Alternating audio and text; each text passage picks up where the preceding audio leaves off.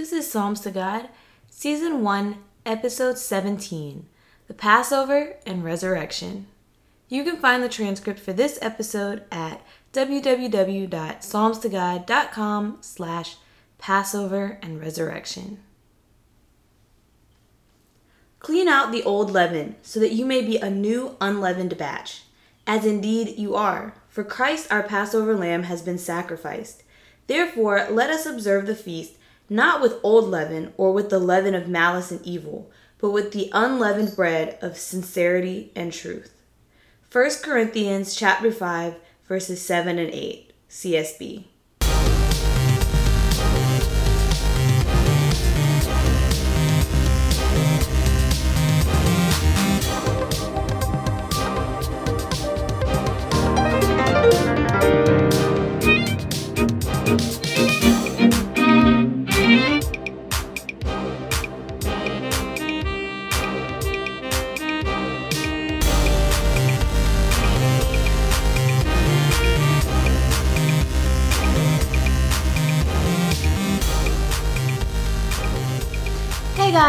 welcome back to the Psalms to God podcast.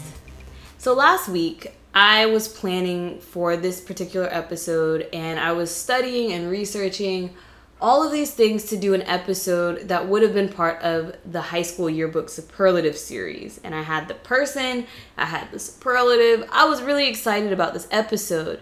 But then I looked at a calendar and some people mentioned some things to me and the spirit started tugging on my heart to talk about a different topic. And there was a part of me that felt like I didn't need to talk about that topic because I do have a post about this on my blog and I felt like that covered it. I don't want to beat a dead horse and I I was like I don't really need to talk about that again. But of course, now that I have a podcast, I feel like there are people who listen to the podcast that don't necessarily read the blog and I'm pretty sure that post came out like four or five years ago. It's pretty old. Um, so things were tugging on me. And then I went to Sabbath school Saturday and we talked about some verses from Hebrews. We started at the end of Hebrews 5 in verse 11 and went through the first couple of verses in Hebrews 6. And we were talking about how these established Christians, these people who were supposed to be mature in the faith were basically still on milk. They were basically still babes and they weren't able to spread the word because they didn't know the word themselves. And we got into a discussion about our responsibility to um, spread knowledge and to spread the gospel of Christ and how we are supposed to continually grow and how we are supposed to push believers around us to grow. And after having that discussion, I felt like what I wanted to talk about was not as important as what we're going to talk about. So today we are talking about the Passover, the resurrection, and this pagan holiday called Easter. I'm pretty sure that most of you are aware that Easter comes up this Sunday. You may not, however, be aware that the Passover starts this Friday night. And that's what you would expect because most people think of Easter as being a celebration of the resurrection of Christ, which happened right after the Passover. And this year, that seems to be the case. However, that is not a guaranteed order of events. For instance, in 2016, Easter was on March 27th. The Passover was on April 22nd. How can that the Passover happen after Easter, let alone a month after Easter? Well, it's simple. Easter has absolutely nothing to do with the resurrection of Christ. It's a pagan holiday. And the way Easter is calculated is not by making it the Sunday after the Passover. It's not by making it three days after the Passover. Easter has nothing to do with the Passover. Easter is calculated as the first full moon, well, the first Sunday after the first full moon, after March 21st. No, that makes no sense from a biblical standpoint. That's because it has to do with some sort of equinox and the stars aligning and all of this pagan stuff. Well, let's not say it quite like that because the stars were given for signs, but my point is Easter is not calculated the way the Passover is calculated. The Passover, the date of the Passover was given by God. If you go into the Old Testament, God is repeatedly telling the Israelites when the Passover is, how to celebrate it, all of these things. So Passover is the 14th day of the month of Nisan, I think it's called. Don't quote me on that one, but it is a month that was from the Israelites' calendar. Um, basically, it started off their year because it was the start of their exodus from Egypt. So that's where their calendar started, or at least their religious calendar started at that point. And because they have a lunar calendar, which means they base their months off the cycles of the moon as opposed to off the sun and all of these other crazy things that we have in our current calendar, such as the fact that there were some kings who wanted months named after themselves and they wanted their months to have 31 days and not 30 days, which is why February only has 28 days. Yeah, y'all, it's a whole thing.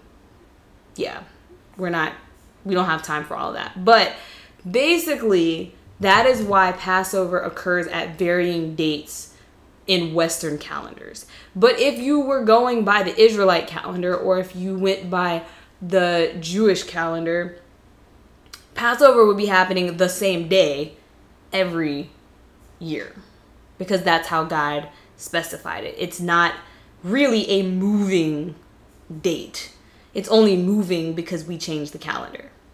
Easter, on the other hand, is a moving date because it has to do with when the moon occurs and so many days after that and all this other hoopla. But why I really wanted to talk about it is because it dawned on me that Easter and Christmas are the days when churches are the most well attended. People who are lukewarm Christians. That's what I'm going to call it because I'm just being honest today. People who are lukewarm Christians that don't attend church regularly, who may or may not carry God around with them all the time, who may or may not read the word, typically express some sort of obligation to go to church on Easter and Christmas. They're like, oh, I never miss Easter. I never miss Christmas. I go then. And you will see churches will be filled to the brim this Sunday with people celebrating this pagan holiday that has nothing to do with Christ. And e and Christmas also is a pagan holiday that has nothing to do with Christ. He was not born on the 25th. We could do a whole nother podcast episode on that. But as I was thinking about it, what does that say about the church? What does that say about who we're worshiping and how we're worshiping that people feel most obligated to come worship God on a day that is actually meant for a pagan God? What are we teaching in our churches? What are what are we proclaiming to the world? One of the things that fascinated me the most in college when I really started diving into the word and started studying the word was understanding the true motive of the devil, the true MO, and what was really going on in the Bible and what this war is really about people often think of the devil as being the opposite of God. He's the adversary. So he where God is good and gracious and forgiving and and and beautiful and nice and all of these wonderful positive aspects and attributes, people think of the devil as being ugly and evil and and crazy and uh, mean and you know that he would kill people. And you will see in society that anytime you find somebody that is um, undesirable, people label them to be the devil or the antichrist. So just because they disagree with their politics or they dislike them or whatever, suddenly that person is the devil or they are the antichrist. But if you actually look into the history of Satan and if you look into the origins of the word Antichrist, then you realize that the devil's crime is not that he was out doing things that were per se bad things. Um, I mean, he did do bad things, but the whole point is that he wanted to be God. He wanted to be worshiped as God. That was his crime. That was where he went wrong. And so, in order to get that worship, he started faking gods on earth. He basically tried to make himself the God of the world, and he succeeded. Um, and that is what the war is about. And so, what he did was not just totally invert God's truth, he took some of God's truth and then he put in a little of his own thing. Maybe he added something, maybe he took something out. And he caused people to worship him instead of God because people are doing it his way instead of God's way. But that way may not be so drastically different that it's obvious. You'd have to know God to know this difference. That is the danger of Satan. So, what happened is that from the beginning, Satan was told the same thing that everyone else was told. Satan was in the garden when Adam and Eve fell. When God uttered the very first messianic prophecy in Genesis 3, verse 15, Satan was there. He was talking to Satan. He was like, This is how you're going to die. This is what's going to happen. Her seed is going to step on the head of your seed. And so we may not fully understand all of the things that God tells us because we are human. And despite the fact that Satan told us that this tree of knowledge of good and evil was going to give us all this grand knowledge, we still don't understand a lot. It's basically like telling children more than they're able to to handle because they're just too young to understand. That's basically where we are as people. We know things that we should not know because we don't know how to handle what we know. That's where we are. Satan, on the other hand, is an angel, or he was an angel. He's a fallen angel. He was created above us. He has more knowledge than us. He's not as powerful as God. Don't ever get it twisted. God has more power than the enemy, but he has more power than we do, which is why we're not supposed to fight him. We're supposed to let God fight him. Nonetheless, he knew some of God's plan. He doesn't know the whole thing, I don't think, but he knew at least some of it. So he tried to replicate and counterfeit God's plan so that he could convince us to believe him instead. And I must say, it's a good plan. You know, you usually believe the first thing you hear. The second thing, you're like, well, I don't know, I already believe this thing over here. So, what he did was he basically tried to stage the whole concept of the virgin birth. So, if you look throughout history, you will see many pagan religions that have this trio effect of a father, mother god, and a child. And one of the most famous versions of this is from this Babylonian or Sumerian, I'm not sure. It's from that same Mesopotamian era um, area that the Israelites would eventually be in. And there was this child called Tammuz. If you've heard of Tammuz, you already know where I'm going. Basically, Tammuz was rumored to be born on the 25th, and there were all of these other things that went into um, his legend and his mythology that also tie into the spring equinox and the time of Easter. And so the mother of Tammuz, Ishtar, also known as the Queen of Heaven, um, is a pagan goddess that is found in many, many pagan religions.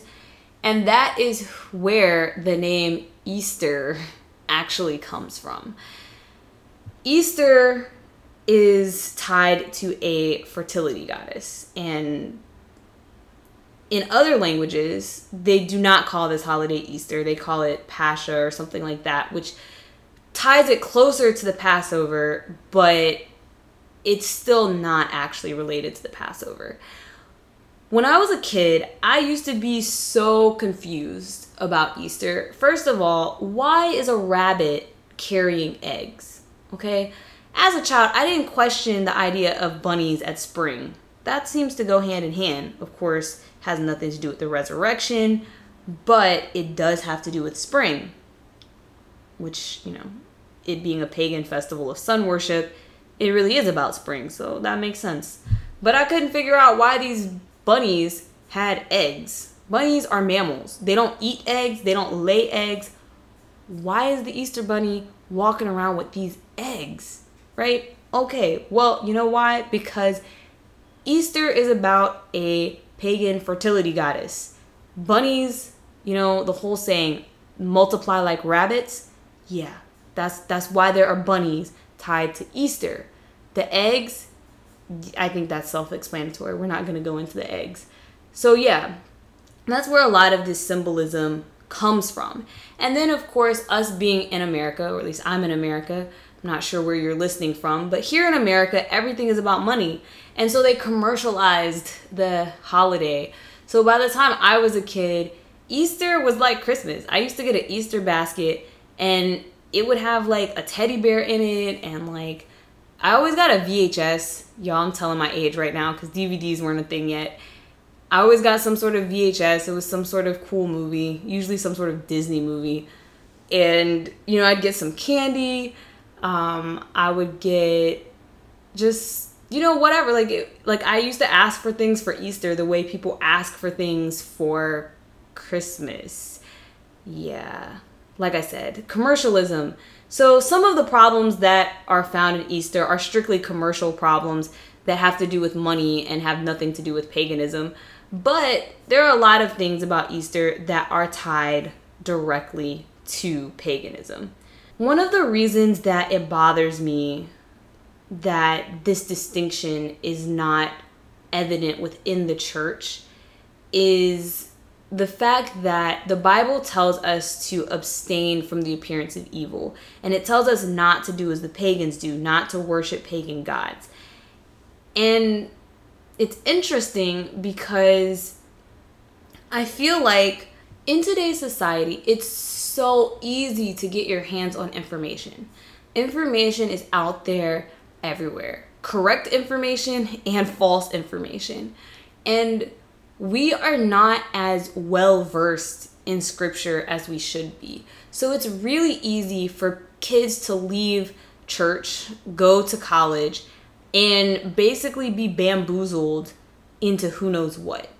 Because some people are out here teaching the truth, and some people are out here teaching some foolishness, and some people are teaching something that's kind of in between here. They're peppering it with truth and lies, and it's really hard to understand what is true. And I've had so many friends that went to college and learned about Tammuz and learned about this pagan holiday and that pagan holiday and put two and two together that Easter and Christmas are pagan holidays and that there's no real difference between those holidays and these pagan holidays for these false gods and goddesses.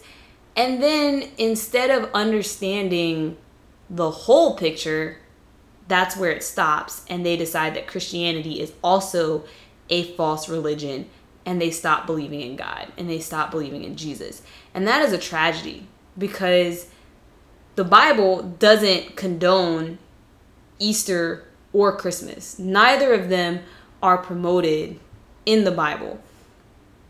So let's talk about what is actually in the Bible. The word Easter can only be found in one verse in one translation, and that is the King James Version. If you have a King James Version of the Bible and you go to Acts 12, verse 4, you will see the word Easter. That is not translated like that in any other version. Now, the argument is that the word that is translated to Easter in the King James Version there is actually Pascha, which is the Hebrew word for Passover. And so all of the other versions will translate it as Passover. And there's arguments between translators, between scholars about which version is correct and why it's this way or that way. I'm not an expert on translating from Greek to English, so I'm not inserting my opinion on that. But I can say that no matter how you translate that verse, you still come out with the conclusion that Easter was not a Christian holiday. So, if you go to that verse and you read it and you look at the context, what is happening in that chapter is that the Romans have just crucified James, one of the followers of Christ. They have seen that this made the Jews happy. Remember, at this point in history, the Jews hated the Christians and the Romans hated the Christians. So they were both persecuting the Christians. It was illegal to be a follower of Christ at this point in history. So Herod, who was king in Rome at the time, he de- excuse me. He decided to capture Peter and kill Peter as well. But it was during the time of the unleavened bread, which is the feast that follows Passover. In the King James Version, it says that he was going to wait until after Easter to kill Peter. In other translations, it will say until after Passover. The Jewish religion was an established religion. It wasn't illegal. They were basically letting the Jews be, even though they were in subjugation to Rome. So they were not necessarily trying to cause a riot amongst the Jews by having some sort of crucifixion in the middle of the Passover season, in the middle of the Feast of Unleavened Bread, because that would have gone against their tradition. So they would wait until after. That makes sense. Easter would have been a pagan holiday that the Romans kept. So the Romans would have waited until after their celebration to kill the prisoner as well. There is no way that they would have waited for a Christian holiday because Christianity was illegal. In fact, they would have been more likely to kill this person during the Christian holiday in to spite them basically and to say like we don't care about this. This is not a legitimate holiday and to make a point that they were not recognized by the government. You have to remember, this is not America. This is not during this time where we have freedom of religion. There was no such thing as freedom of religion back then. So that's one thing to be gleaned from that particular chapter, from that particular verse. That being said, there are verses in the Bible that allude to Easter. If you remember back in the beginning when I talked about Ishtar, um, that is the goddess that is typically associated with Easter. There are so many other names for her. Um, and one of them is the Queen of Heaven. And in the Old Testament, it talks about the Queen of Heaven a couple of times. So you can check out Jeremiah chapter 7, verse 18, Jeremiah chapter 44, verses 17 through 25, and you can check out Ezekiel chapter 8, verses 13 through 16.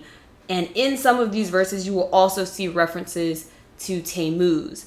And here they talk about um, not just the whole, you know, Queen of Heaven worship. They mention hot cross buns. Well, they mention cakes, which became hot cross buns for those who are familiar with that tradition. And they also talk about some sort of sunrise worship situation, which has translated into the modern sunrise service.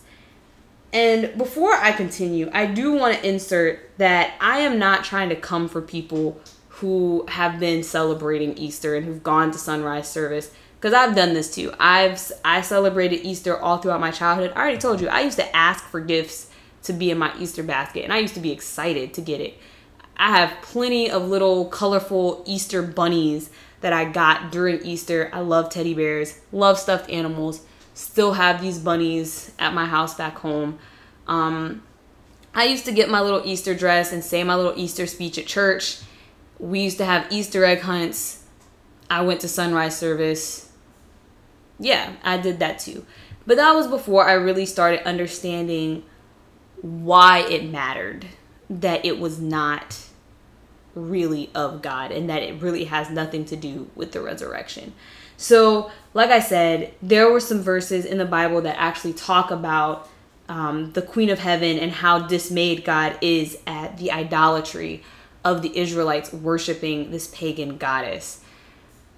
Another thing that comes from this, like I said, of people researching into this and being swayed against God, even though the Bible speaks against this, is the confusion that comes from it.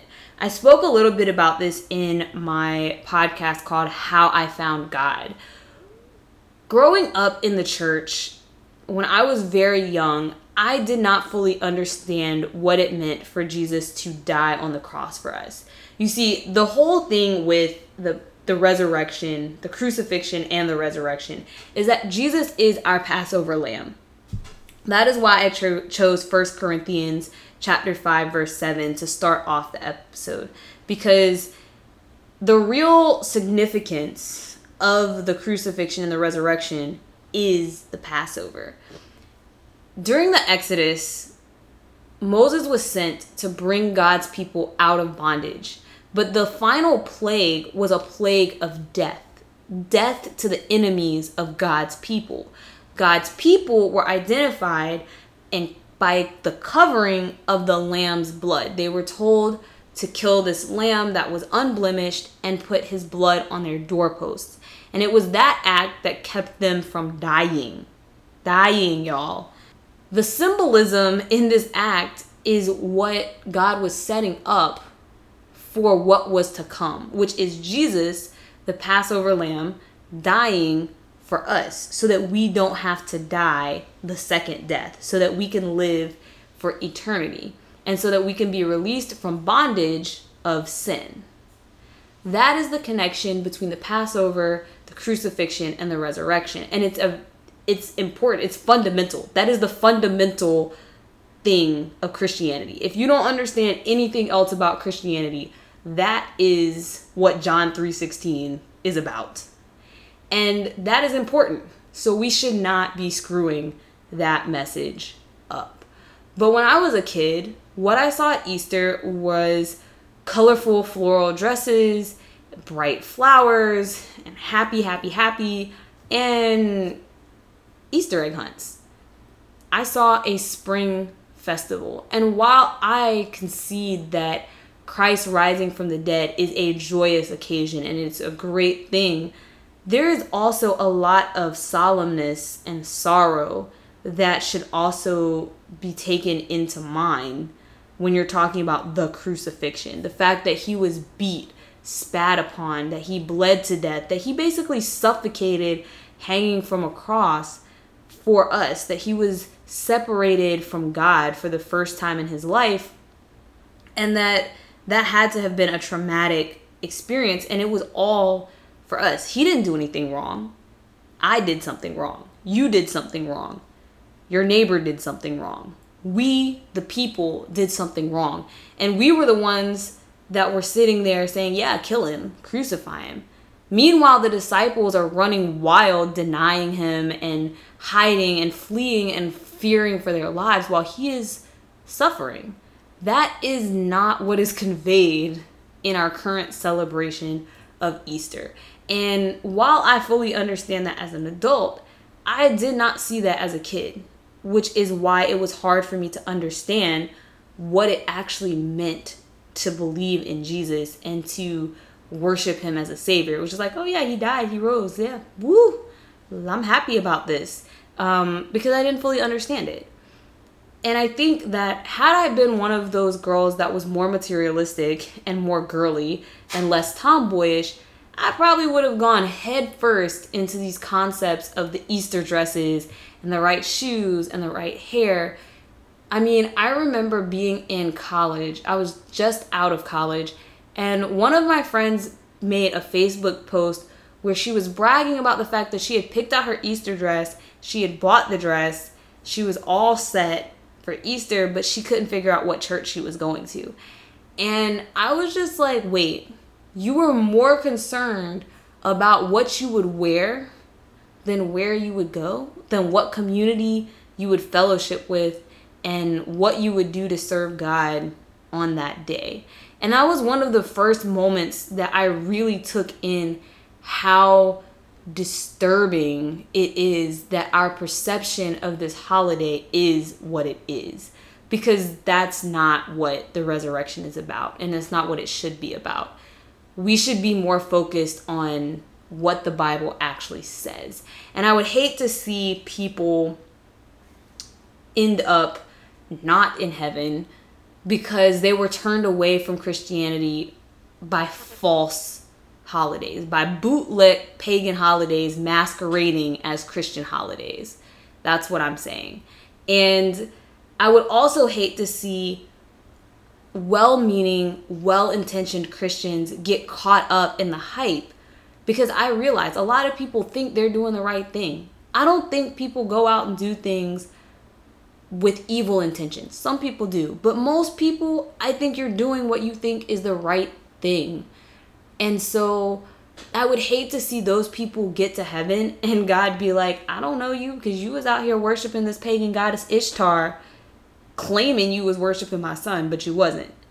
And so I just wanted to put it out there and encourage you to study the word. Study the history of these holidays. Know what you're celebrating, why you're celebrating it, and how it came to be, because that's very important. Thank you guys for listening. I hope that it was informative and that it has touched you. And um, I hope you know, like I said, that this is not me coming at you, it's just me sharing what the Holy Spirit has put on my heart I hope you will continue to listen in, that you will subscribe, like all of those wonderful things. If you would like to see the transcript for this episode or to follow up on some of the things that I mentioned in the episode, I will link them in the transcript. It will be at www.psalmstogod.com slash Passover and resurrection. See you next time.